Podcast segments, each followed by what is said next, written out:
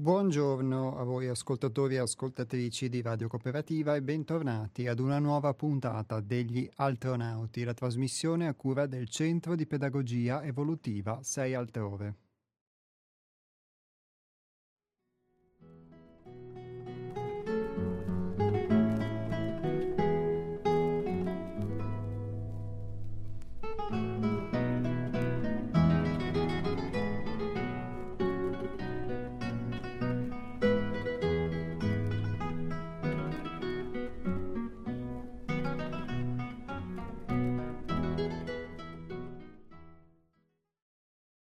Sono le ore 12.05, siete per l'appunto in ascolto di Radio Cooperativa. Vi ricordo in apertura della trasmissione i contatti del Centro di Pedagogia Evolutiva Sei Altrove, che sono principalmente il nostro sito internet www.seialtrove.it. Ripeto, www.seialtrove.it. Ci trovate anche su Facebook, abbiamo una pagina che si chiama Centro Culturale Sei Altrove e il nostro indirizzo email invece è info@seialtrove.it. Ripeto, info@seialtrove.it.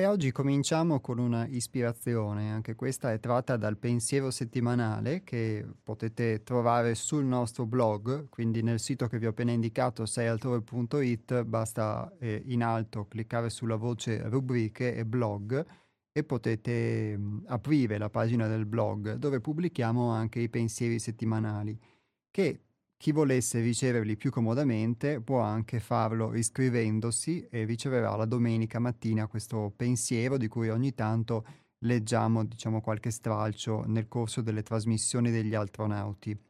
Il pensiero dell'ultima domenica è un pensiero che mi ha toccato molto.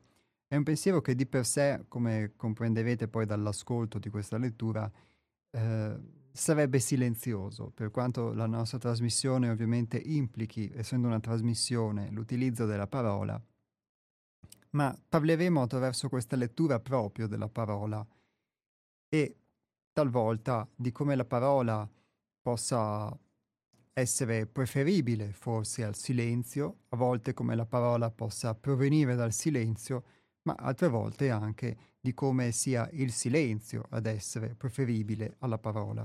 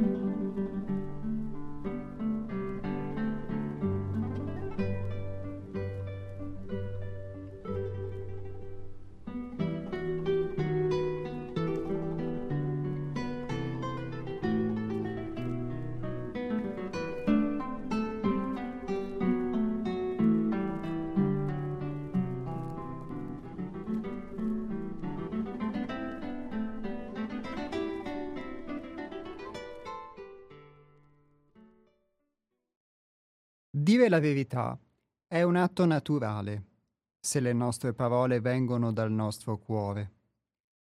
Mentre riflettere implica un momento di ascolto di noi stessi e dell'altro, e una modalità pacata nell'esprimerci.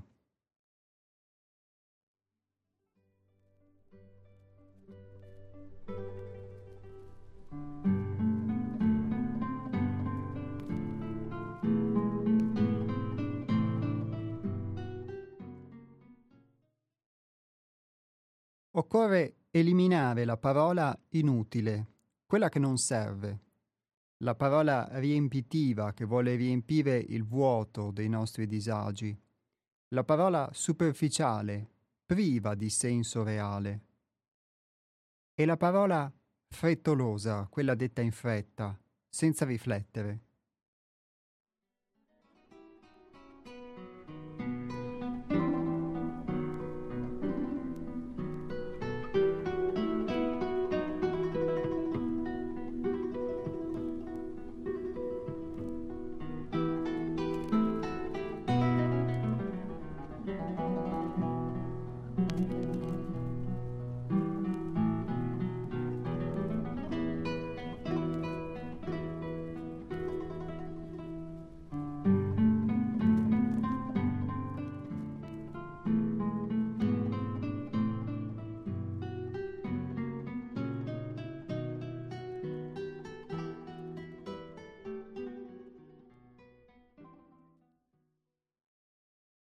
L'io ordinario, nella sua costante risposta automatica, crea costante disarmonia, esprimendosi sempre e solo per giustificare e dissimulare, per apparire e per ottenere.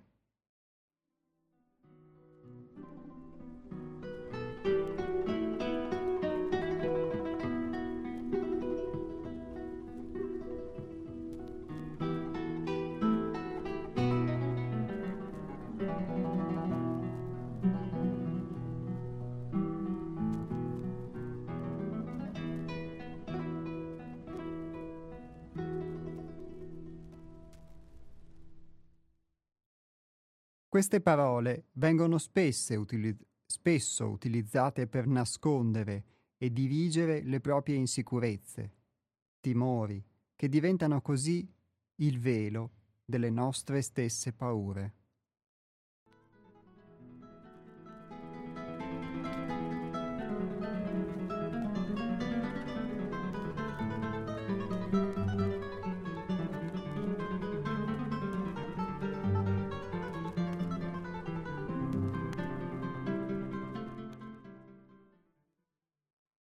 Abbiamo la possibilità di scegliere se continuare a distorcere la verità oppure riconoscere la verità stessa anche se questa può deluderci e non piacerci. Nel momento in cui riconosciamo la verità, possiamo spingerci oltre e crescere come individui, portando trasformazione alla nostra vita.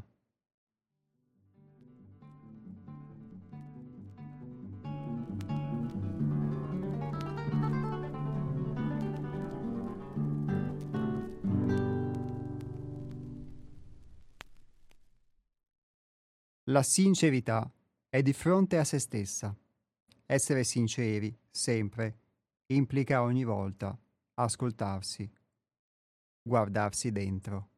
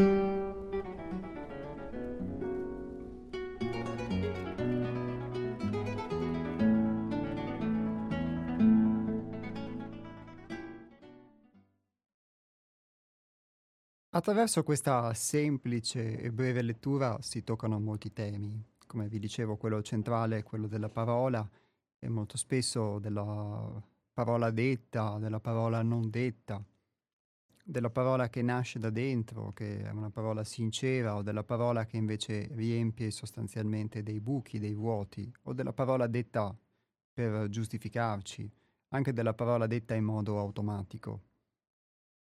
Io posso dire che proprio questo automatismo della parola e della risposta è una delle prime cose su cui ho lavorato da quando ho conosciuto Hermes e ovviamente non è qualcosa che io ho abbandonato, quindi quando posso parlarne di un'esperienza viva, concreta, al di là che poi a volte possa ricaderci di più o di meno. Soprattutto l'aspetto, come vi dicevo, della risposta automatica, della parola automatica. Molto spesso diciamo delle parole senza riflettere.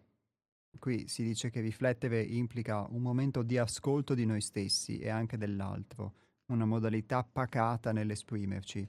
Molte volte noi parliamo in modo istintivo, le nostre parole servono per far esprimere quella che può essere una nostra reazione di rabbia o di paura o una reazione automatica per l'appunto. E a volte usiamo delle parole piuttosto che delle altre e questo ha un senso per indicare anche sicuramente dove sono in quel momento a livello coscienziale per il fatto che utilizzi delle parole piuttosto che altre. Ma comunque molto spesso le parole che usiamo sono automatiche, sono una risposta nel vero senso della parola, appunto. E non nascono, non partoriscono da questa riflessione. Certamente la parola ha anche una funzione che deve essere quella pratica, che necessita anche di risposte immediate, necessita di sì, di no, di parole, talvolta anche forse di parolacce, che però hanno un loro motivo d'essere in quel momento e forse sono anche espressione di una sincerità di quel momento rispetto a una parola forse simulata. Quindi il linguaggio ha moltissime sfaccettature. E poi c'è una parola che appunto nasce da dentro, è questa parola che uno può esprimere o non esprimere. Io mi trovo spesso nella condizione forse di dire qualcosa quando forse sarebbe preferibile il silenzio, o viceversa invece non esprimermi e preferire il silenzio laddove invece potrebbe essere utile esprimersi. Ma ognuno di noi è strutturato in un certo modo e anche quindi questo aspetto della parola è un aspetto in più, ma basilare, del lavoro, perché ti aiuta molto a conoscerti, a vedere dov'è che effettivamente tu non ti esprimi, tu non preferisci parola, invece potrebbe avere un'utilità farlo, e dove invece, ad esempio, lo fai appunto per riempire questo vuoto del parlare vano, talvolta, o del non pronunciare sincerità. E confesso che a volte è difficile essere sinceri perché bisogna andare contro ad una nostra natura che invece tenderebbe a voler preservare ipoteticamente la nostra identità o a preservare una certa immagine che abbiamo di noi stessi, che ho di me stesso. E quindi nel momento in cui mi permettessi di essere sincero, ovviamente dovrei non preservare questa immagine, dovrei rischiare che questa immagine sia contaminata, cosa penserebbero gli altri di me, e quindi la scelta di non esserlo. Il problema è che poi nel corso della vita uno sceglie sempre di non esserlo, sceglie quasi sempre di non esserlo, e sono rare le circostanze in cui si permette di essere sincero. Vedo che ad esempio a volte a me capita di essere sincero solo nei momenti in cui sono proprio... o sono arrabbiato che in quel momento non ne posso più e allora forse vivo una situazione in cui la rabbia prevale su un aspetto razionale, logico, freddo, e allora in quel momento dici quello che pensi, non hai più la possibilità di frenare qualcosa che in quel momento poi diventa incontenibile, allora in quel momento dici quello che pensi. Però non è una cosa bella quando comunque, ad esempio, nelle interazioni tra le persone releghiamo la sincerità solo al momento in cui non ne puoi più. La sincerità dovrebbe essere qualcosa che invece si può vivere tutti i giorni, perché altrimenti se lo fai solo quando non ne puoi più è come se la sincerità fosse l'eccezione, non la norma, e purtroppo forse è così, anche perché poi ovviamente sei spinto anche ad esagerare molto quello che invece potresti dire in modo, come si dice qui, molto più pacato. E quindi anche questo lavoro sulla parola è anche un lavoro sull'accettazione della realtà, perché il secondo grande tema che si apre, e su cui lascio la possibilità quindi anche a voi come sempre di poter intervenire, oltre all'utilizzo della parola e della sincerità e della parola che può provenire appunto da un ascolto interiore, ma anche l'accettazione della realtà, perché spesso la risposta che noi diamo automatica, la risposta che do automatica, che può essere di negazione della realtà o di giustificazione, che mi serve per giustificare perché sono in un determinato modo, eccetera, a prescindere dal fatto che sia corretta o no quella giustificazione, ma solamente per preservare un'immagine che ho o che voglio trasmettere. E a monte, diciamo, c'è o non c'è un'accettazione di una realtà, e il fatto che accettare la realtà significhi molte volte disilludersi, ma che questa disillusione sia però necessaria e possa portare una trasformazione che passa per la morte, una morte intesa in senso simbolico, intesa in senso iniziatico, ma a volte perché anche nell'utilizzo della parola noi vogliamo giustificarci o vogliamo avere ragione, perché sennò dovremmo accettare di morire ad una nostra idea, ad una nostra condizione, ed è questa non accettazione che vedo che poi è fondamentale. Però quando accetti, anche se a volte non ne capisci il senso, perché ti sembra, questo è quello che capita a me a volte, ti sembra ingiusto o ti sembra insensato in quel momento, però dover accettare qualcosa che forse non riesci a comprendere, a volte però col senno di poi vedo che è molto utile per il proprio ego, e soprattutto cioè nel senso per poterlo mettere da parte, alleggerire, e a volte capita che il senso che non trovi oggi poi lo trovi domani, almeno capita a me che funziona molto così, a scoppio ritardato. E qui si dice che essere sinceri sempre implica ogni volta ascoltarsi, guardarsi dentro, e credo che sia proprio così. Per quello che è la mia esperienza, a volte è più facile essere coinvolti in un flusso piuttosto che fare un passo indietro, guardare la situazione effettivamente, poter essere quindi sinceri. Invece nella nostra automaticità, anche nella difesa che uno fa di se stesso in modo automatico, siamo spesso appunto meccanici, non ho questo modo di potermi guardare, di poter fare un passo indietro rispetto alla vita, rispetto a quello che accade, e quindi poterla vivere in modo diverso.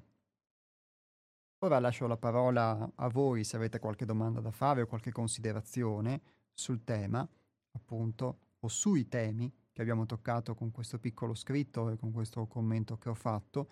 Il numero di telefono è lo 049 880 90 20, ripeto 049 880 90 20. Invece per chi preferisse mandare un SMS lo può scrivere al 345 18 91 68 5. Ripeto, 345 18 91 68 5.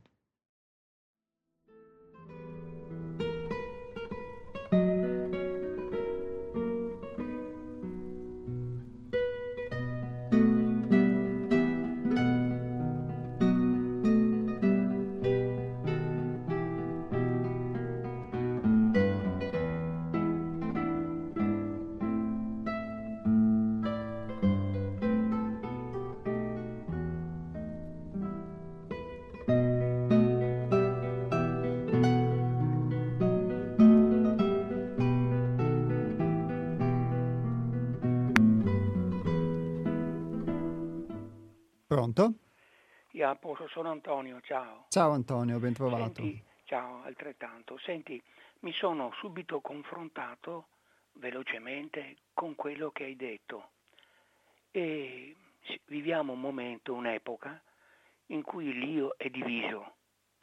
Noi siamo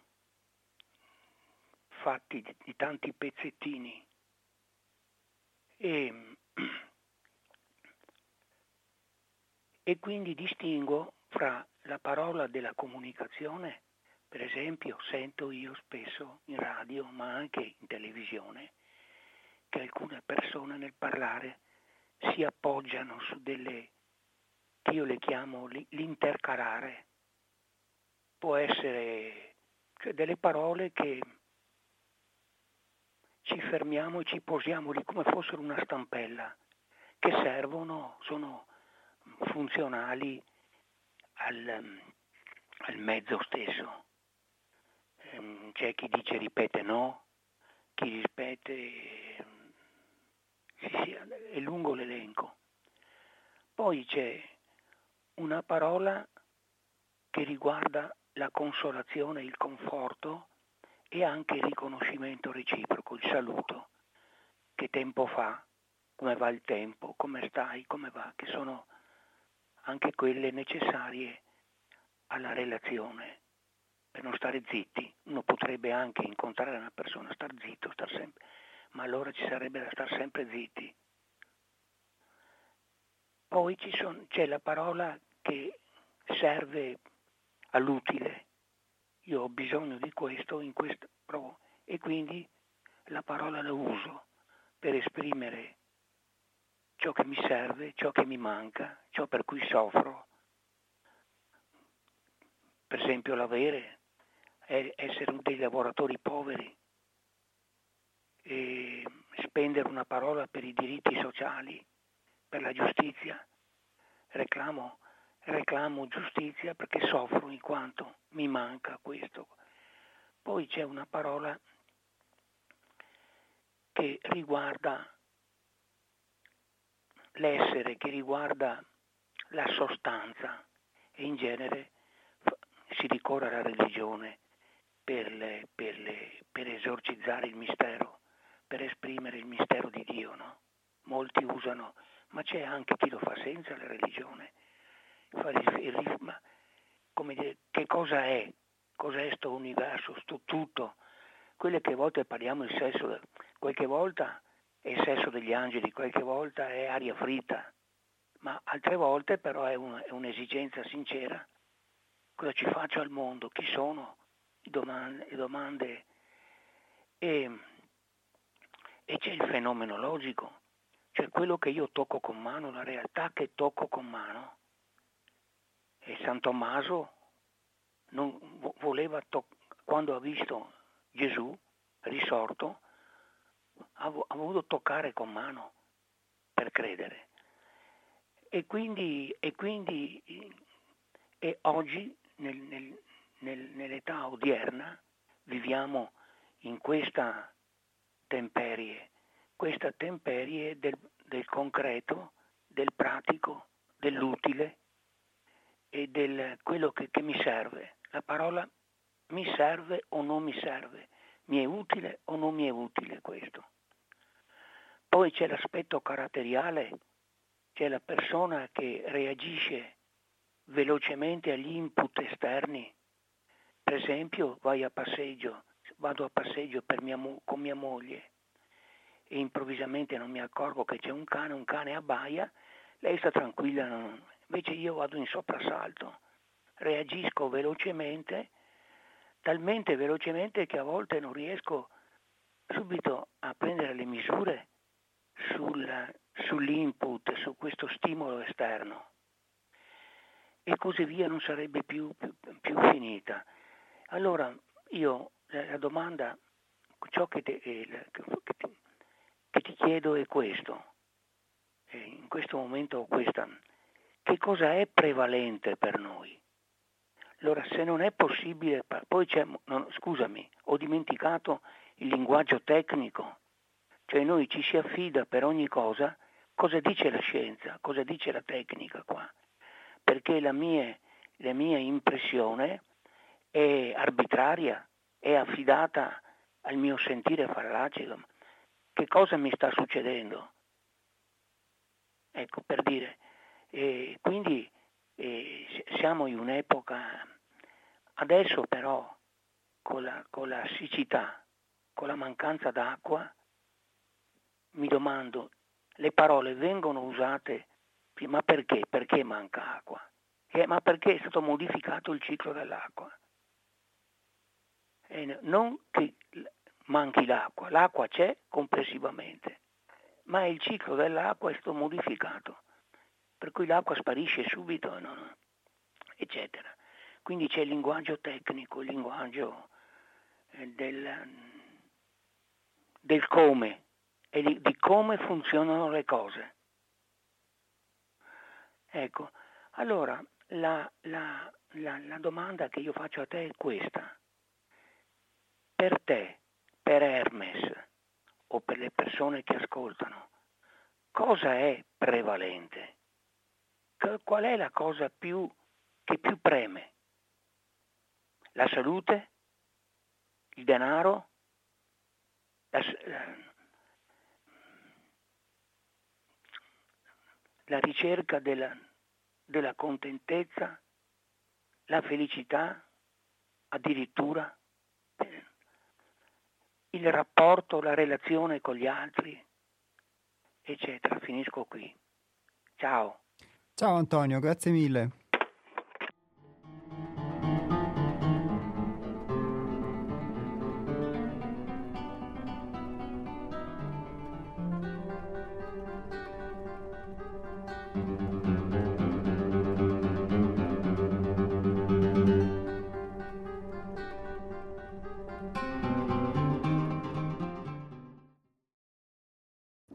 Allora, grazie Antonio per i suoi spunti molto utili, proprio in tema di utilità, e anche per le varie classificazioni che ha fatto, diciamo, alla parola, perché è sicuramente vero che ci sono vari tipi di parola, vari tipi di linguaggio, ed è vero anche, come ha detto, che il nostro io è diviso.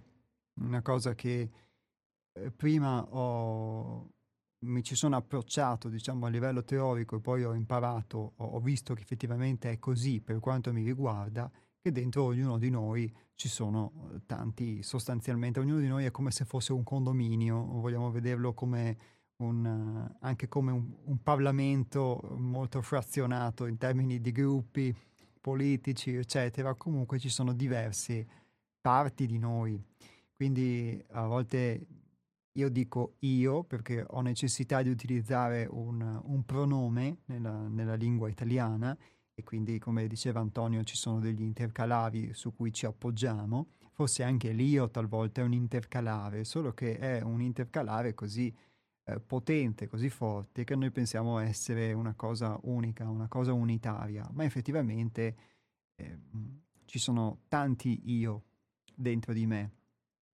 E quindi ad ognuno può corrispondere anche questo linguaggio, quindi c'è quello del linguaggio automatico, del linguaggio di soprassalto, come diceva Antonio, se mi trovo in una situazione ed esclamo qualcosa senza ovviamente pensarci, riflettere, e c'è poi ognuno di questi io, quindi l'io che parla per avere sostanzialmente, o l'io che si giustifica, o l'io che può dire una parola di riconoscimento, perché effettivamente è vero, non dovremmo altrimenti sempre stare zitti, eccetera. C'è anche poi la parola, quella che cerca di dare una spiegazione a delle cose, ma che a mio avviso però poi riconosce il proprio stesso limite, perché questa parola poi può finire spesso per parlare del sesso degli angeli, è vero, ma anche per me questa cosa è vera, nasce da un'esigenza, quindi in realtà anche dietro il parlare del sesso degli angeli poi c'è comunque di fondo un'esigenza. A volte la parola mostra il suo limite perché ci troviamo di fronte a delle cose, anche per quanto riguarda l'accettazione soprattutto della nostra realtà, quando non la crederemo vera, che possiamo solo tacere di fatto. E questo silenzio può essere utile, in questo caso utile a cosa? Non solo utile per motivi esterni, quindi Antonio citava l'avere economico piuttosto che il propagandare delle cause o far passare delle informazioni di denuncia, eccetera, ma anche una funzionalità interiore per guardarsi dentro, sostanzialmente. E quindi sicuramente io credo che tutti questi linguaggi poi in un modo o in un altro convivano in noi. Poi sicuramente una persona che più segue l'aspetto scientifico può avere più uso di un linguaggio di un certo tipo per quanto riguarda la scienza, la medicina, piuttosto che la storia, eccetera. Ci sarà il filosofo o il teologo che in cui proveranno l'utilizzo del linguaggio sacro, ma sostanzialmente poi anche loro poi forse parleranno in modo diverso quando sono tra sé e sé, stanno cucinando, eccetera. Quindi sicuramente ognuno di noi può avere il suo linguaggio a seconda della situazione.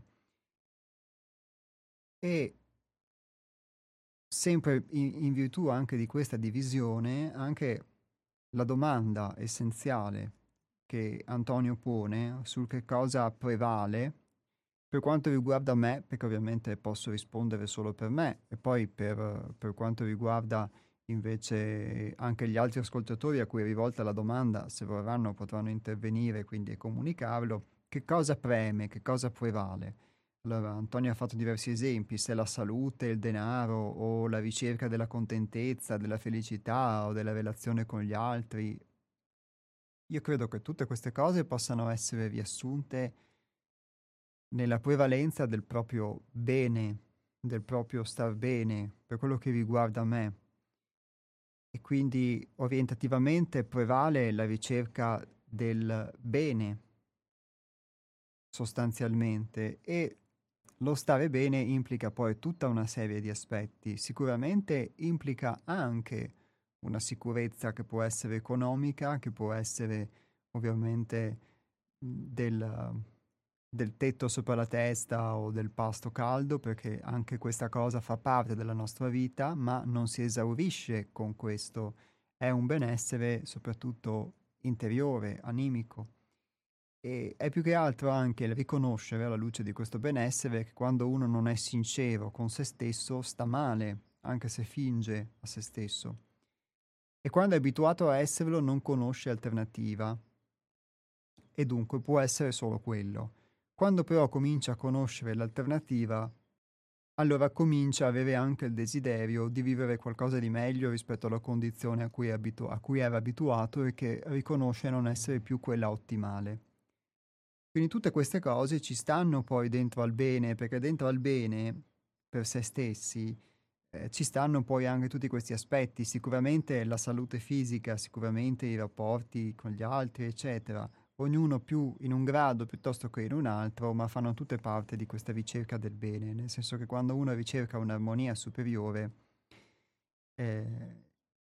si porta dietro con sé anche tutto il resto, mentre se io ricerco chiaramente solo la salute non è detto che però debba vivere anche una forma di soddisfazione o di contentezza o di sicurezza economica, e se ricerco la sicurezza economica, soprattutto se lo faccio ad ogni costo, potrei avere dei problemi per quanto riguarda la salute o la mia armonia o i rapporti con gli altri, eccetera. Quindi sicuramente tutte queste cose vengono bilanciate.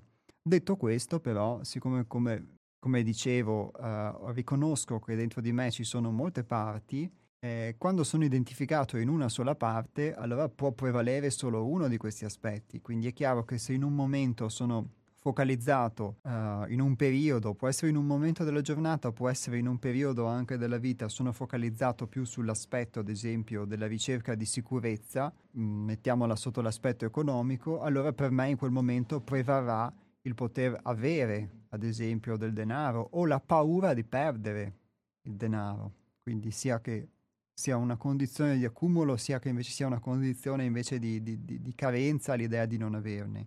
Se invece sono focalizzato su un aspetto della salute, è una cosa che per il momento non mi è mai capitata, però se non dirado, diciamo, di condizioni di malessere, allora in quel momento non mi interessa nulla, basta che stia bene. Altrimenti posso essere più focalizzato su una ricerca di una felicità, di un completamento emotivo, eccetera, dei vari aspetti che ha citato Antonio.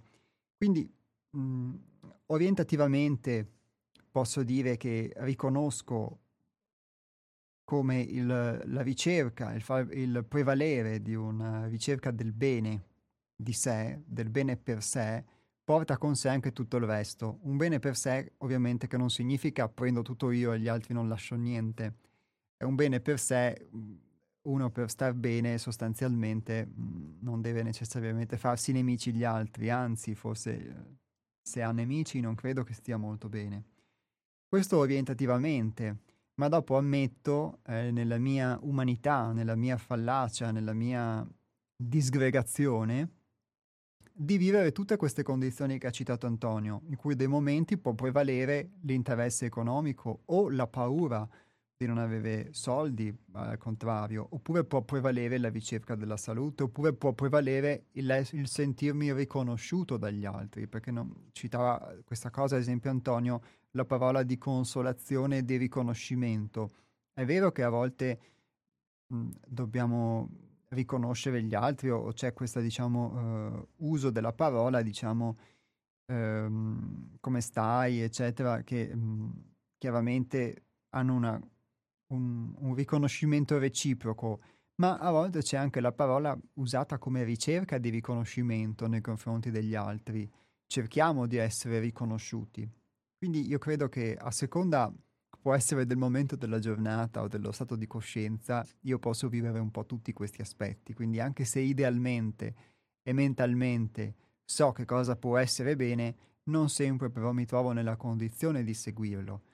Ma già l'accorgersi di questo è un passo in più, perché normalmente noi viviamo tutte queste forme di disgregazione, però senza accorgercene. E quindi fluiamo automaticamente in questa forma in queste varie forme in cui ognuno vorrebbe qualcosa e che qualcosa prevalesse sull'altro, un po' come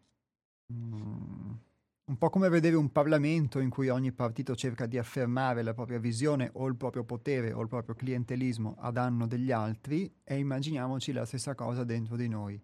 È solo un'armonia superiore che può mettere ordine, può mettere in armonia queste varie sfaccettature.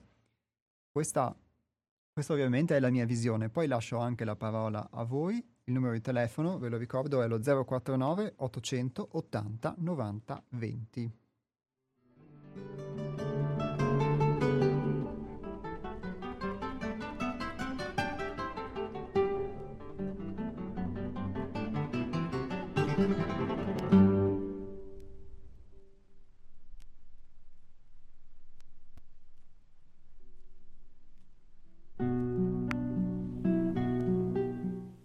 Pronto? Pronto, buongiorno Iapo. Buongiorno Nick. Ti ringrazio perché sei arrivato. Grazie Nick. Ti spiego perché succede che non arrivi un giorno, no? Che noi stiamo tutti aspettando. Ok, va bene. È vero che quello, perché è diventato proprio come, lo sai già come. Volevo dire che ho commesso un errore. L'altra trasmissione, che mi chiedevi di come si fa a uscire l'errore da istintivi connessi alla prima sensazione, sensitivi, ma gli appartiene il mondo sensibile, instinct. L'anima non è che entra sulla parte fisica del corpo, e il corpo fisico deve passare un po' di tempo, dove aver finito proprio il suo ciclo della crescita. Allora comincia dal mondo sensibile, non pensante, passiamo alla seconda sensazione e siamo tra due. Ma come si fa a purificare la memoria? Perché deposita tutto. Da quel che abbiamo ricevuto da nascita fino a un certo corpo che finisce la crescita del corpo. Chi è capacità di capire, fare la distinzione a fisici e fisici? Cervello fisico ancora, 2023, usi la testa, la memoria, la vista e udito, cioè corpo è strumento dell'anima, è fisico, senza l'anima non è che non va avanti, ma è un come robot.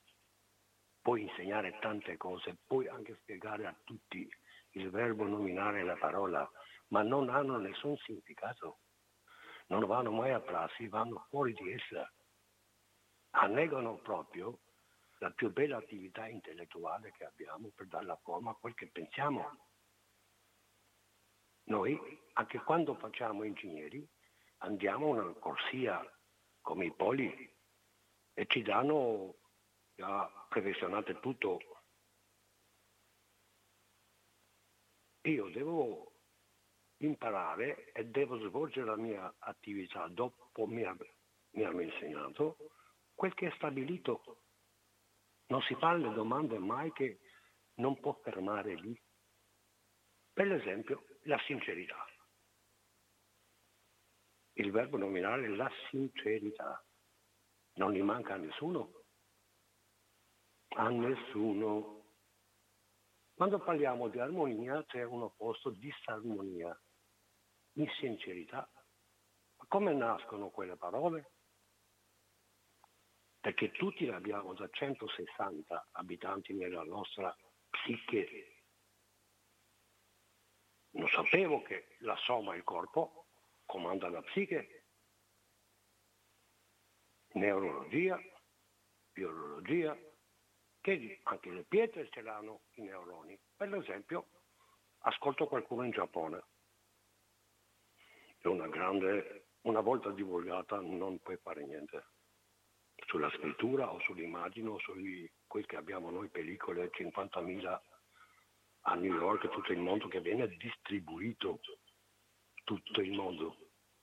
Però il corpo fisico li può percepire, mentre se io dico ha detto quello, ha scritto quello, ha fatto quello, non può fermare, lui diventa inerte, impedisce proprio evoluzione interiore che è infinita, infinita. Allora io prendo 2 vasi di acqua, uno gli dice che è brava, buona, bellissima, l'altra dico che è brutta.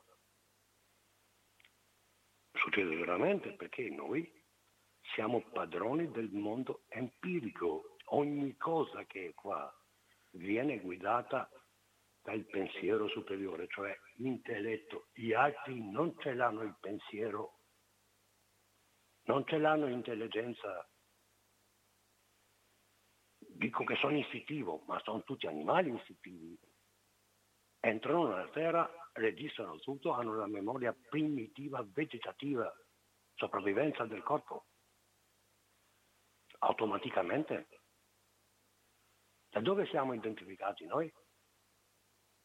Da quel che ci hanno, che la nostra memoria ha percepito, secoli. Esiste il diavolo? Una piccola ricerca. Chi l'ha scritto? Era 2 pianeti, uno del male e uno del bene, che possono intervenire sulla vita umana, ma non è vero, non è vero. Anche gli astri non hanno le mani per produrre qualcosa, possono avere udito, possono avere tutto. Ecco perché abbiamo parlato l'ultima volta, cosa è etere, il quinto elemento. È un'energia circolare che gira tutto il cosmos. Solito è nella Terra, fa un effetto perfetto. I minerali non possono generarsi se non arriva etere. Per esempio, noi, da noi non arriva l'etere perché abbiamo intelletto, la parte superiore della testa, i 3 sensazioni, lo prendiamo tramite la bocca, aria che lo chiamano indiani prana. Allora dove finisce quell'energia? Il nostro corpo non può produrre energia. Per esempio, il stomaco è sempre in movimento, il cuore sì, gli altri organi meno. Perché chiamano 7 chakra? Come sono fatte quelle cose lì? Non hanno niente a che fare con l'intelligenza. Sono stabilizzatori fisici, come una volta qua in Italia mettevano transistori per diminuire l'eccesso dell'energia per non bruciare le lampadine, asimmetria di tutti gli organi, ma lavorano tutti nel stesso tempo con uno e l'altro. Ecco perché serve quella roba lì. Ma quanti anni dobbiamo aspettare noi che l'acqua ha una memoria? Sei stato te che hai parlato con l'acqua o l'acqua con te? I due elementi, l'acqua e fuoco, generano la vita. Se non arriva l'acqua, la terra non può fare niente, nascono i vermini, tutte le robe invisibili che sappiamo tra tutti, no? Quelle cose lì. Ma non che le altre sono meno importanti. Ma quando ti dicono che in Italia non piove, è fatta una ricerca perché? Solo per opera dell'uomo. Natura non può sbagliare certe cose, mai. Mai natura non li fa certe cose. Perché le piante non si crescono come una volta? Lo sanno già perché sono anche impentiti. Io ti butto 100% domani mattina Arabia Saudita, la neve te la porto in opera d'arte quando ne vuoi, solo per opera nostra. Non esiste nessuna entità superiore né nel cosmos né nella Terra. La Terra ha finito la sua evoluzione, anche il corpo fisico, vale a uno e l'altro, si sa quella roba lì, perfetta. Ecco perché una volta ce l'avevo con i medici che mi hai criticato. Dimmi un medico che ha guarito qualcuno in questa terra. La prima domanda. La seconda è, medico cosa deve fare? Guarire la malattia o paziente? Torniamo alla prima causa, perché questo qui sta male. La terza è, medico cura, natura guarisce. La terza è, perché la malattia? Ah, quanto hanno copiato, io, Meghina e altri roba. Non ho detto mai niente. Perché la malattia cade chi lo possiede, perché ha bisogno.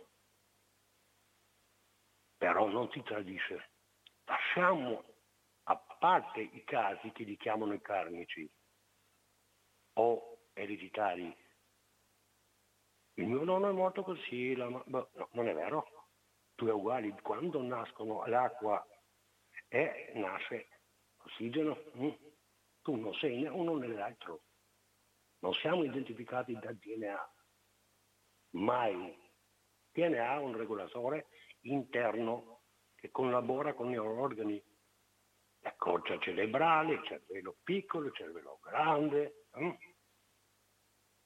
Allora come si fa che etere è venuto in una parte dell'Africa, Burundi, e lui non è che è il primo che ha studiato quelle cose, sono tanti ma non sono qua in questa terra perché sono stati scomparsi. Ha fatto il primo motore senza batteria e senza carburante, ma non può dire che un campo magnetico terreno può avere quell'energia infinita, eterna come etere. Vedi, gli hanno avvelenato il poveretto, ancora all'ospedale, all'elicoterio ha fatto. Parliamo di medicina, migliaia di piante che ci aspettano. Scomparsi da tante cose, i fiati oscuri, miscredenti, elite, gente che li chiamiamo noi da tempo disposizioni morbosi, varie forme di colerici, più le altre malattie che sono sottomalattie che trascendono da questi che fanno generare i figli. Ma non sono malattie, vengono tutte curate. Rimangono poche, e li sappiamo chi sono, non mi permetto a dirlo, li vediamo in giro. Qualsiasi cosa che dici, arrivano i soffisti, i gnostici e tutti gli altri. Arrivano altre religioni, l'ultima, che lo conosciamo, dopo arriva anche un certo che dice tecnocrazia, Rusteiner, ha studiato anche lui Platone, come per esempio a Roma c'era Tommaso Aurelio, e al cerchio di Firenze e al cerchio di Milano di Platone, che non hanno nessuna carta in regola, nessuna carta in regola. Ecco perché è importante quel che hai citato, la parola. Posso sbagliare, è vero, ma però automaticamente nella mia coscienza, cioè legato direttamente con la memoria, cosa ho detto ieri? Automaticamente, senza rivolgere qualcuno. È un regolatore artistico, per esempio un vulcano butta metalli, roba. Vai dopo una settimana, arriva ruggine. Chi l'ha mandato ruggine? Sono regolatori precisi. E qua non è il tuo posto, al governo non è il tuo posto. Non ce l'abbiamo con nessuno. Sono capaci di dire di tante cose per giustificare proprio incapacità che hanno. Un politico deve avere almeno 5 virtù. Parliamo di coscienza. Cos'è che manca in questa terra? Mancava idrogeno, l'hanno scoperto che lo produce la terra. Noi lo facciamo in laboratorio, ma questo non è giusto, non è uguale. Se noi scaviamo i minerali che fanno generare idrogeno, è trappata, lo puoi fare ogni sera. Non ho dubbi. Io non sono da quelli che vado in Francia, trovo tutto quel casino lì, prendo la ruspa, vado direttamente che è l'agenzia delle entrate. Oh, si è svegliato ne uno. Parliamo della moneta 2700 anni fa. Volevo fare l'economia reale e la giustizia universale, naturale. Per quel conoscenze che abbiamo noi, e si può fare. Dovevamo fare a Rimini, non si è presentato nessuno, mentre qua a Trento è arrivato un certo Sori, non so come si chiama, hanno fatto la fiera dell'economia. E ho parlato una parola, poveretto mio, insomma che cazzo state facendo? Vi danno qualcosa? Qualcuno all'Università di Bologna, che ha fatto un papiro, Era un'icona. Si può fare i figli nella provetta. La natura corregge. Gli dai un favore ai tuoi che fanno soldi? Non lo so. Nick, guarda, allora io mi fermerei qua perché hai toccato molti argomenti. Adesso di metalli, ho studiato chimica, ho studiato la fisica di tutti e entrambi 14.000 pagine. Ho studiato tutte le forme di comunicazione con le persone. Sono l'uomo più odiato della terra. Io che volevo pagare il debito pubblico, non sto scherzando, sono stato 4-5 mesi seduto nel bar rotondo là al ponte. Tu hai ragione, ma dopo 40 anni. Come? Sto parlando autorità in borghese. Tutti hanno paura. Gli stati più primitivi che esistono, i 5 stati della paura, mamma mia, perché non dobbiamo morire? È un ciclo. Allora, se noi non rispettiamo questi cicli, possiamo anche 2000 anni, ma però Apocalisse di Socrate spiega in opera d'arte quando una popolazione viene sproretica per le cause che gli hai detto già da 2 o 3 anni che parli, se noi facciamo quello dobbiamo avere in cambio questa qua. Però abbiamo una fortuna ancora, che l'unica cosa che non ha opposizione, armonia, disarmonia ne hanno, ma noi non siamo parte fisica. Armonia non ha un opposto solo nell'intelletto, che è energia che governa tutte le energie, perché deve essere uno che governa e uno che viene governato. Aspettiamo l'acqua, però dovremmo a chiedere il ministro di Berlusconi 2002 perché è chiamato, per distruggere l'economia, per distruggere vite umane. Nick, va bene. Non lo sono, vengono dall'aria. Allora, Enrico, guarda, hai dato diversi spunti. Saluto Enrico Giannini, non voglio approfittare e cambiare la tua trasmissione, ma sono 3 piloti italiani che sono pentiti. Hanno proprio il liquido nel mano, cosa noi respiriamo. Nick non può parlare. Anche se ho un po' di conoscenza, andare avanti. Dovevo vivere un po' 10 anni meglio, ma no, 2 o 3 anni con la vitamina C, con tante cose del bicarbonato, un po' di glutine, un po' di roba, ma non sono sufficienti perché il nostro corpo non... Nick, va bene, ti saluto. Ciao, saluto, grazie, tutti. Alla prossima. Saluto tutti per i vaccini che ho detto, il primo qua in Italia, 20 anni fa, Corvelva, e tutti che hanno ascoltato, sapete chi è lui? Nick. Per quanti anni è venuto la verità? Ciao, grazie. Vedi come siamo fatti? Ciao. Ciao, ciao, grazie mille.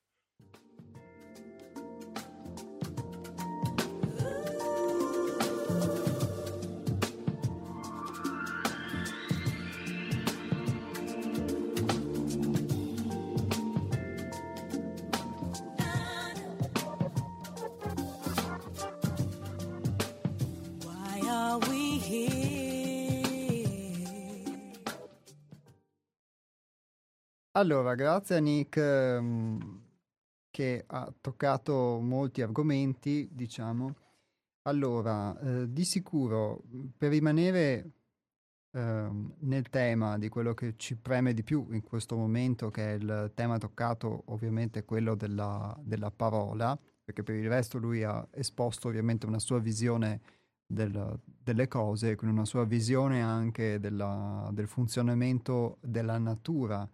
Secondo lui poi è chiaro che uno è libero di non condividerla o di condividerla, è chiaramente una visione molto, molto particolare riguardo ovviamente diverse visioni che ha dato sulla scienza o su questioni dove ha un'opinione chiaramente diversa rispetto a quella che invece è l'opinione della cosiddetta scienza corrente, diciamo, o comunque che ha spazio nelle riviste scientifiche, quindi poi ad ognuno poi poter trarre le conclusioni o poter approfondire.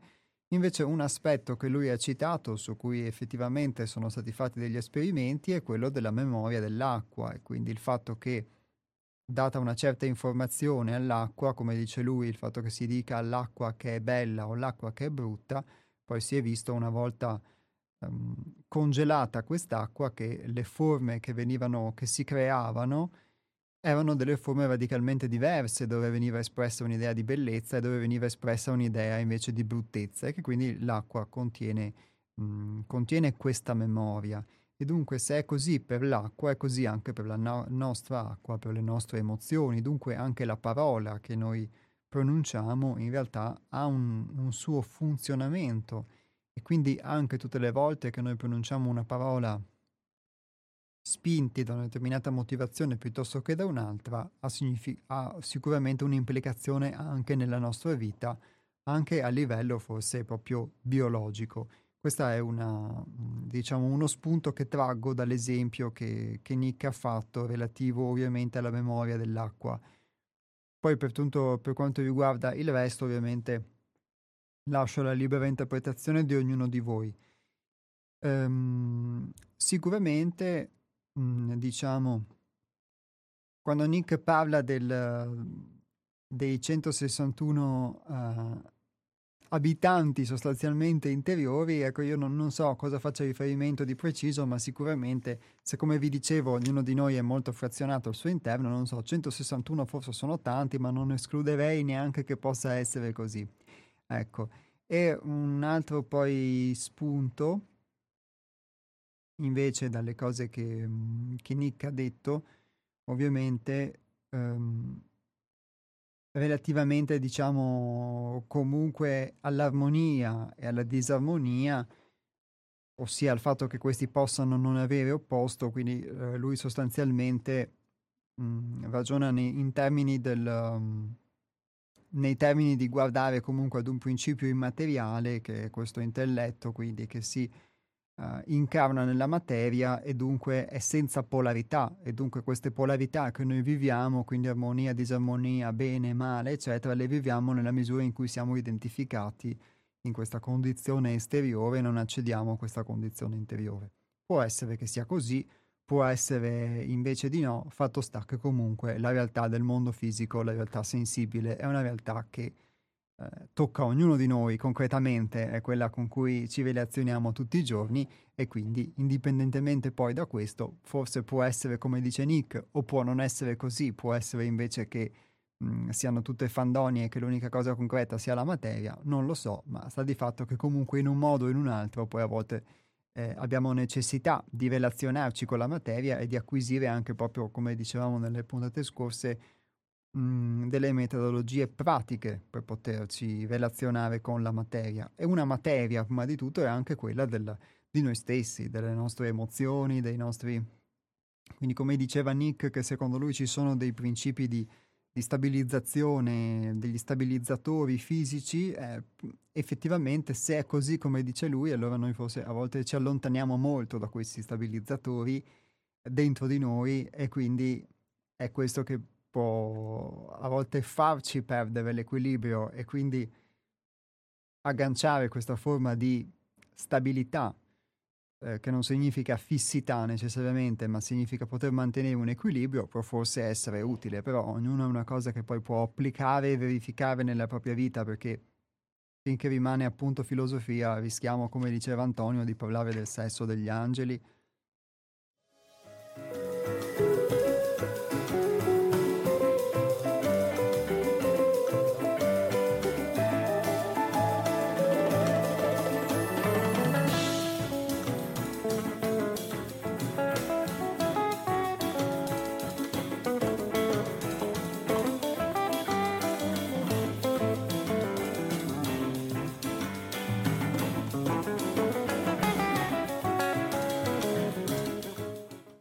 Pronto? Pronto, ciao, sono Enrico. Ciao Enrico, ben trovato. Senti, questa storia dell'anima, no?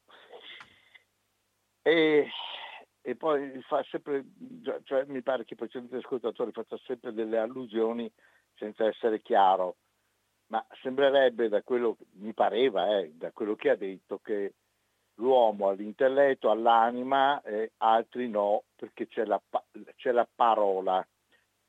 Allora io inviterei tutte le persone a vivere a stretto contatto con gli animali. Noi avevamo una cagnolina, io e mia moglie, tantissimi anni fa, che abbiamo benissimo sentito, capito, sia io che mia moglie che anche mio figlio, che cercava di dire i nostri nomi, solo che non hanno l'apparato fonatorio. Allora modulava quello che poteva modulare, in maniera che chiaramente si sentiva che voleva dire Susanna. Faceva dei mugolii che imitavano il suono Susanna, che era il nome di mia moglie. Perciò, allora gli animali non hanno anima o ce l'hanno? Visto che cercano, non hanno l'apparato fonatorio, poveretti, che c'è da fare?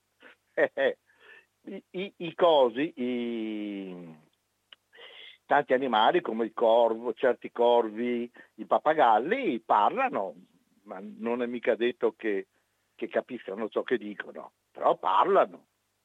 Quindi questo astrarsi dalla realtà scientifico-fisica che ci circonda ti può portare a dire le cose più strambe del mondo. L'anima. L'anima su cosa girebbe? Sulle mani, sui piedi, sul fegato, sui capelli, sulle gambe? No, agisce sul cervello, perché il cervello poi è il motore. Allora non è molto più semplice capire che è il cervello che funziona, solo che do un dato. Qualche anno fa hanno fatto un conto che se si volesse replicare un cervello umano come capacità di calcolo, bisognerebbe coprire tutto il territorio italiano di computer, di ultimo livello, quelli che hanno la NASA, per replicare un cervello umano. Perciò se noi non capiamo che è una complessità talmente enorme che è difficile riuscire a capirlo, confondiamo come al solito. Quando non capiamo qualcosa, andiamo nell'etereo, nelle superstizioni, nelle credenze. Ci sono gli dèi, ci sono i dì, ci sono i santi, le madonne, tutte queste robe qua.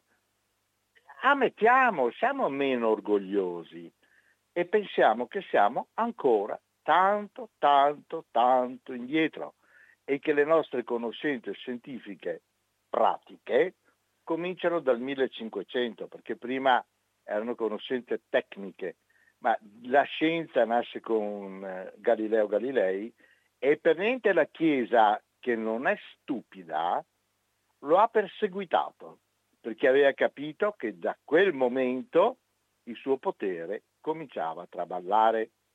Lo mantiene ancora forte grazie all'etica che predica, che mi va benissimo, che poi i suoi preti spesso non osservano, perché si sa, l'uomo è fallibile.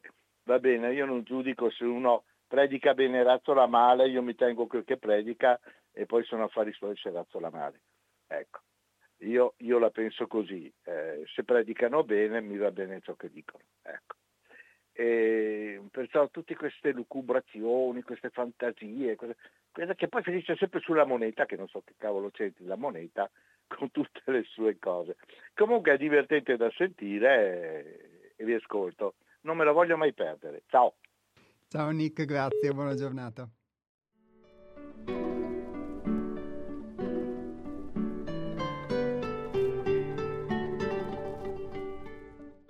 Saluto Enrichi, ma d'altronde scusate, è già la seconda volta che succede, d'altronde avete un nome simile poi e parlate spesso l'uno dopo l'altro e quindi comunque grazie Enrichi per i validissimi spunti.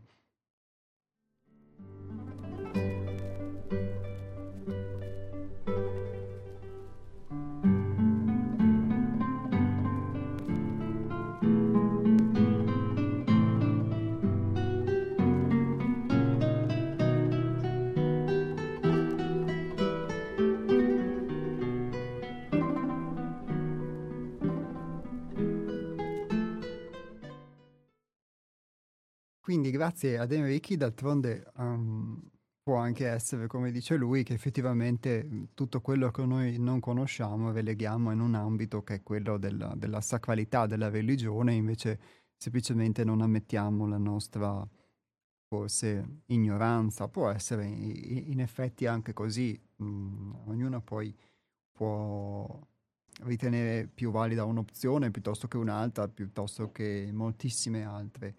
Sicuramente credo che sia quello che a volte accade nella nostra vita, quando noi magari a volte usiamo la parola mistero, usiamo la parola non necessariamente religiosa, ma comunque diciamo, ammantiamo di qualcosa di misterioso, qualcosa che non conosciamo, anche per quanto riguarda la nostra vita a volte, anche per quanto riguarda il nostro funzionamento.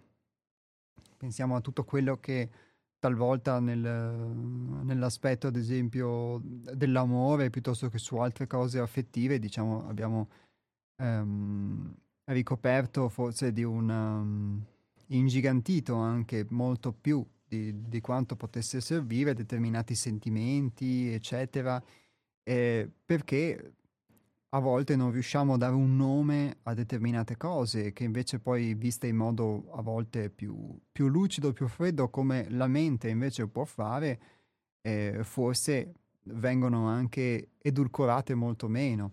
Ecco, questo richiamo alla realtà comunque che Enrichi fa, al di là poi della appunto che lo si possa pensare più come Nick e quindi vedere il mondo come un luogo in cui si esprime qualcosa che però è eterno, appartiene ad un'altra dimensione, eccetera, quella spirituale, oppure la si voglia vedere più come Enrichi, quindi che la materia è sostanzialmente quello che noi possiamo misurare, possiamo contare, e quello che è il resto sono delle lucubrazioni, essenzialmente delle fantasie, nella misura in cui non riusciamo a riconoscerlo scientificamente, che la si voglia vedere in un modo o in un altro. Resta il fatto comunque che diciamo la nostra capacità a volte di comprensione è effettivamente molto, molto limitata, e comunque anche le forme di conoscenza che possiamo avere su noi stessi sono forme di conoscenza che ci possono aiutare sostanzialmente in questo. Poi resta l'aspetto pratico, quello di poter mettere in pratica comunque qualcosa e poter trasformare. L'accettare la realtà, di cui vi leggevo quel testo all'inizio della puntata di oggi, che si chiama Guardarsi dentro, è un testo che riguarda l'accettazione della realtà più che altro di noi stessi. Per qualcuno può essere anche accettare un punto di vista diverso o riconoscere qualcosa di diverso per quanto riguarda questioni scientifiche piuttosto che religiose, piuttosto che filosofiche o politiche, eccetera. Per carità, anche da questo passa il comprendere la relatività a volte della propria capacità di comprendere le cose. Però secondo me l'accettare la realtà è più proprio una condizione interiore, è la difficoltà non tanto anche del poter cambiare punto di vista sulle cose, ma il poter cambiare punto di vista su noi stessi. E questo il fatto di poter accettare o meno la realtà, e il fatto quindi poi anche di poter vivere una trasformazione, perché è quando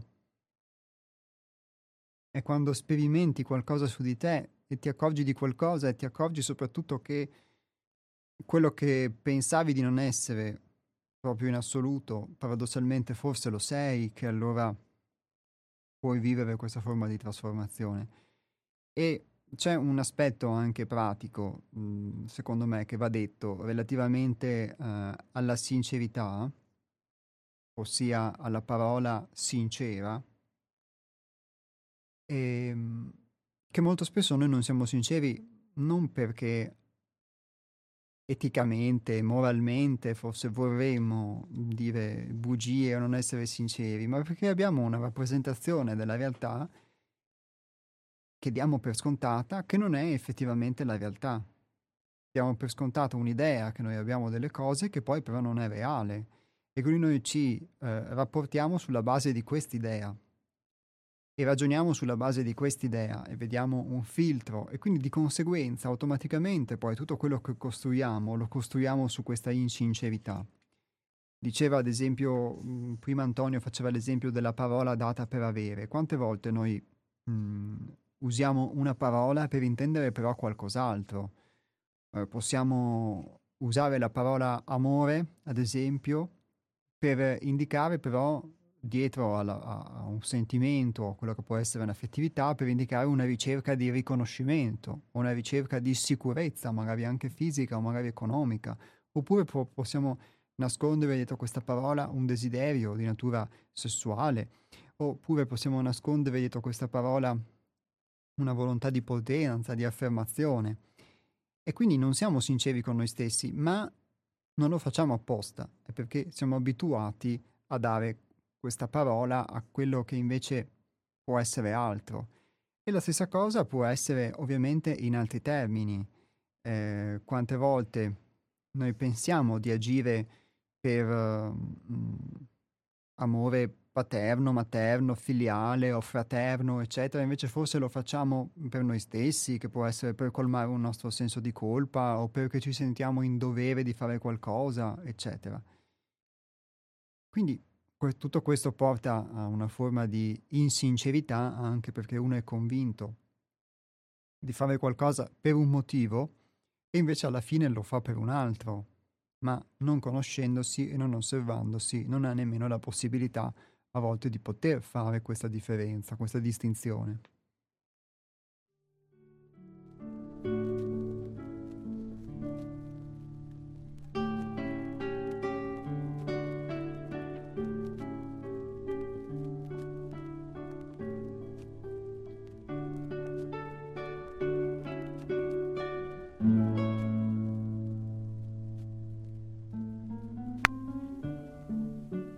Pronto? Pronto? Pronto? Ciao, sono Dennis. Ciao Dennis, ben trovato. Sì, sei in diretta. Volevo parlare della proprietà della parola.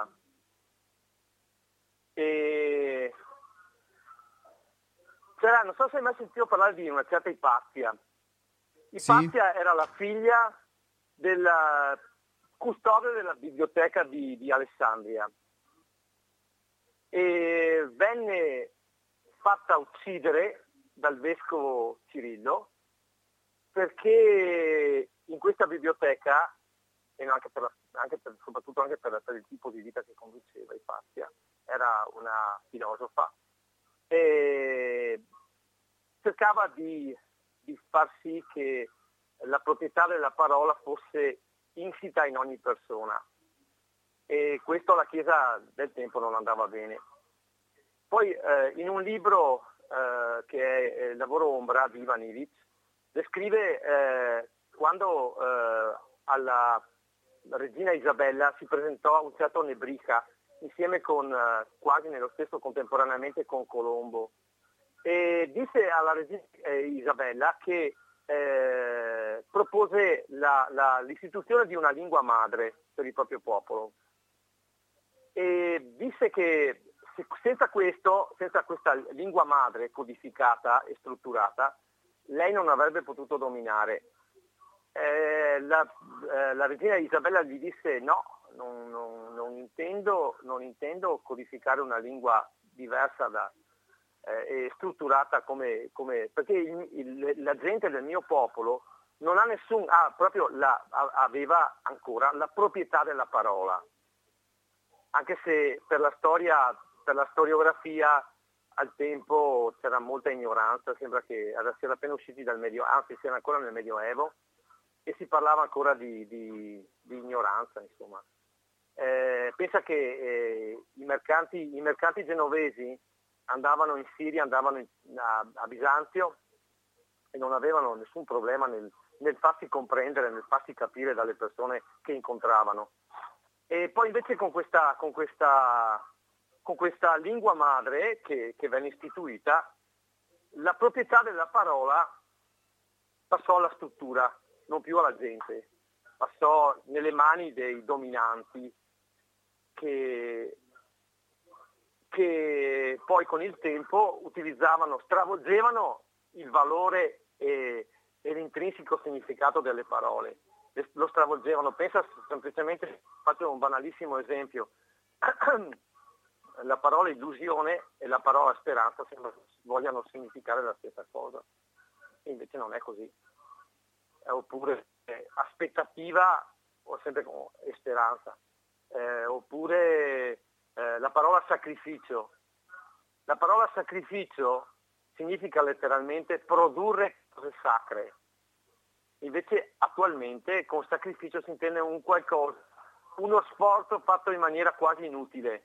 Non so se mi spiego, in funzione del paradiso prossimo, invece la parola sacrificio significa esattamente, non dico il contrario, ma qualcosa di completamente diverso, significa produrre cose sacre, e questo al tempo lo potevano fare tutti, perché tutti erano considerati potenziali produttori di cose sacre, perché il sacro era ancora a terra, era ancora per terra. Le persone, volevo dire ancora un'ultima cosa, no? Che il Mircea Eliade dice che tutte le religioni monoteiste hanno fatto di tutto per dissacrare la terra, per portare il sacro in cielo, e come tutte le cose umane hanno un inizio e hanno una fine. Buona giornata, Iapos, ti saluto. Ciao Dennis, grazie, alla prossima.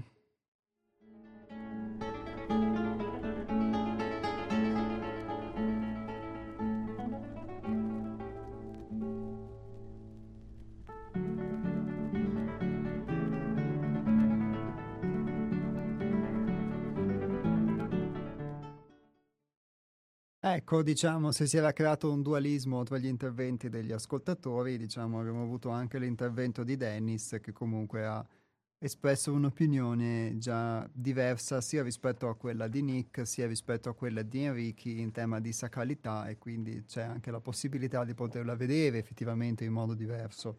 Ossia, lui dice, citando Mircea Eliade o Eliade, non so come si pronunci, perdonatemi l'ignoranza, che le religioni monoteiste hanno dissacrato la terra. Ora, senza entrare nel contesto, diciamo, storico di questa frase, se affermare che sia vero o no, però effettivamente si può anche guardare a questo aspetto, che forse astrandosi molto rispetto a quella che è la natura, a quella anche che è la nostra natura, poi si rischia di seguire un criterio che può essere solo mentale o solo morale, eccetera, e quindi proibire la vita, vedere la vita come sbagliata, eccetera, e di conseguenza dissacrare l'aspetto terrestre, quindi preparare sotto certi aspetti anche il terreno del materialismo più spinto, perché di fatto si considerano le cose sacre solo quelle cose, come diceva Antonio, che riguardano il sesso degli angeli, invece il resto non è sacro. Invece paradossalmente io sì, mi ritrovo in questa visione che tutto possa essere potenzialmente sacro, ma anche potenzialmente sacrilego, nel senso che sotto certi aspetti ovviamente anche una cosa che può paradossalmente essere profana e sacrilega invece può essere sacra, così come viceversa anche una cosa che si ammanta di sacralità ma può essere invece sacrilega, perché può anche ammantarsi solo di questa sacralità e basta. E quindi dipende, secondo me, se le parole hanno poi un significato, ma hanno un significato per noi. Io vedo, per quanto mi riguarda, che una parola può avere un significato per me, e anche un suono può evocare qualcosa, che quello che mi rievoca è un'associazione a volte in me, ed è indipendentemente dal reale significato di quella parola o dal modo in cui viene detta. Però è una parola che si è cementata, si è cementificata in me in un determinato modo, e faccio fatica a poterla astrarre da questo mio contesto. E questa cosa, quando viene pronunciata una parola e vivo anche una reazione automatica, è qualcosa che per me è materiale, perché è insito nella mia memoria ed è veramente qualcosa di materiale, producendo una reazione. E quindi è un lavoro altrettanto materiale quello che bisogna fare per poter modificare sicuramente queste reazioni. Quindi c'è poco, diciamo, di parlare sul sesso degli angeli sotto certi aspetti, c'è in realtà proprio un concreto funzionamento, secondo me, di come funzioniamo, di come siamo fatti. E quindi c'è un senso che le parole hanno, che a volte noi gli diamo, che è diverso da quello che dovrebbero avere, ecco, in questo senso. E l'aspetto della proprietà della parola che Dennis citava non lo conoscevo, andrò a informarmi, è interessante questa cosa, ma sicuramente è vero che c'è poi a monte una struttura che utilizza le parole piuttosto che delle altre. Ecco, storicamente lui ha fatto l'esempio della regina Isabella, so che la stessa cosa in modo più massivo è successo dopo la rivoluzione francese, molte parole sono state con il cambio del potere poi modificate, eccetera, diciamo. E in ogni caso, comunque questa struttura, che poi vogliamo vederla, no, come dei potenti o come un sistema economico, eccetera, è la base della nostra società, è quello con cui nella cultura in cui nasciamo noi troviamo questa struttura. Quindi qualcuno ha strutturato il linguaggio, la stessa lingua italiana nasce da una volontà superiore, diciamo, di dare una lingua a tutti gli stati, che invece avevano ognuno una propria lingua, ognuno un proprio popolo, eccetera, con l'unificazione italiana, e quindi dall'alto, diciamo, è stata un po' calata questa lingua e attraverso l'educazione fin da bambini poi impressa. Quindi è chiaro che noi nasciamo in un sistema, anche il sistema utilizza un linguaggio e talvolta è sfasato anche rispetto a quello che è il linguaggio invece della natura, o che può essere il linguaggio delle nostre emozioni, eccetera. E però una volta che noi ci nasciamo, questa cosa la portiamo dentro, diventa il nostro modo comunque di pensare, di essere, siamo formati da questa cosa. E quindi anche il sistema che dice Dennis, secondo me, non è un qualcosa di esterno a noi, è qualcosa che è dentro di me, e io posso modificarlo, secondo me, sotto questo aspetto, proprio guardandolo e lavorandoci dentro di me. C'è Enrico Enrichi che dice: Dennis dimentica San Francesco. Va bene, sì, non so a cosa facesse riferimento, forse all'aspetto della sacralità della terra. Va bene, ringrazio tutti voi che siete intervenuti, diciamo, con molteplici spunti. Il tema, come vi dicevo, è molto molto vario. Spero che comunque questa lettura possa esservi stata utile. Nel caso, io vi invito, se lo volete, se lo desiderate, a poter rileggere questo testo che abbiamo affrontato, che lo trovate sul nostro blog che è seialtrove.altervista.org, ripeto seialtrove.altervista.org, e trovate questo testo che si chiama Guardarsi dentro. Se lo desiderate potete anche iscrivervi al nostro pensiero settimanale e ricevere questo spunto di riflessione via email, che poi talvolta viene anche commentato nel corso delle puntate, altrimenti lo potete comunque, diciamo, tenere o rileggere, perché io l'ho trovato uno spunto molto utile per chi vuole appunto guardarsi dentro. L'ho trovato utile in questo senso per me, proprio come una possibile indicazione. Gli Altronauti vi salutano e vi danno appuntamento a venerdì prossimo, quindi il primo venerdì di aprile, sempre dalle ore 12 alle ore 13:30 sulle frequenze di Radio Cooperativa. Buon proseguimento di giornata a tutti voi.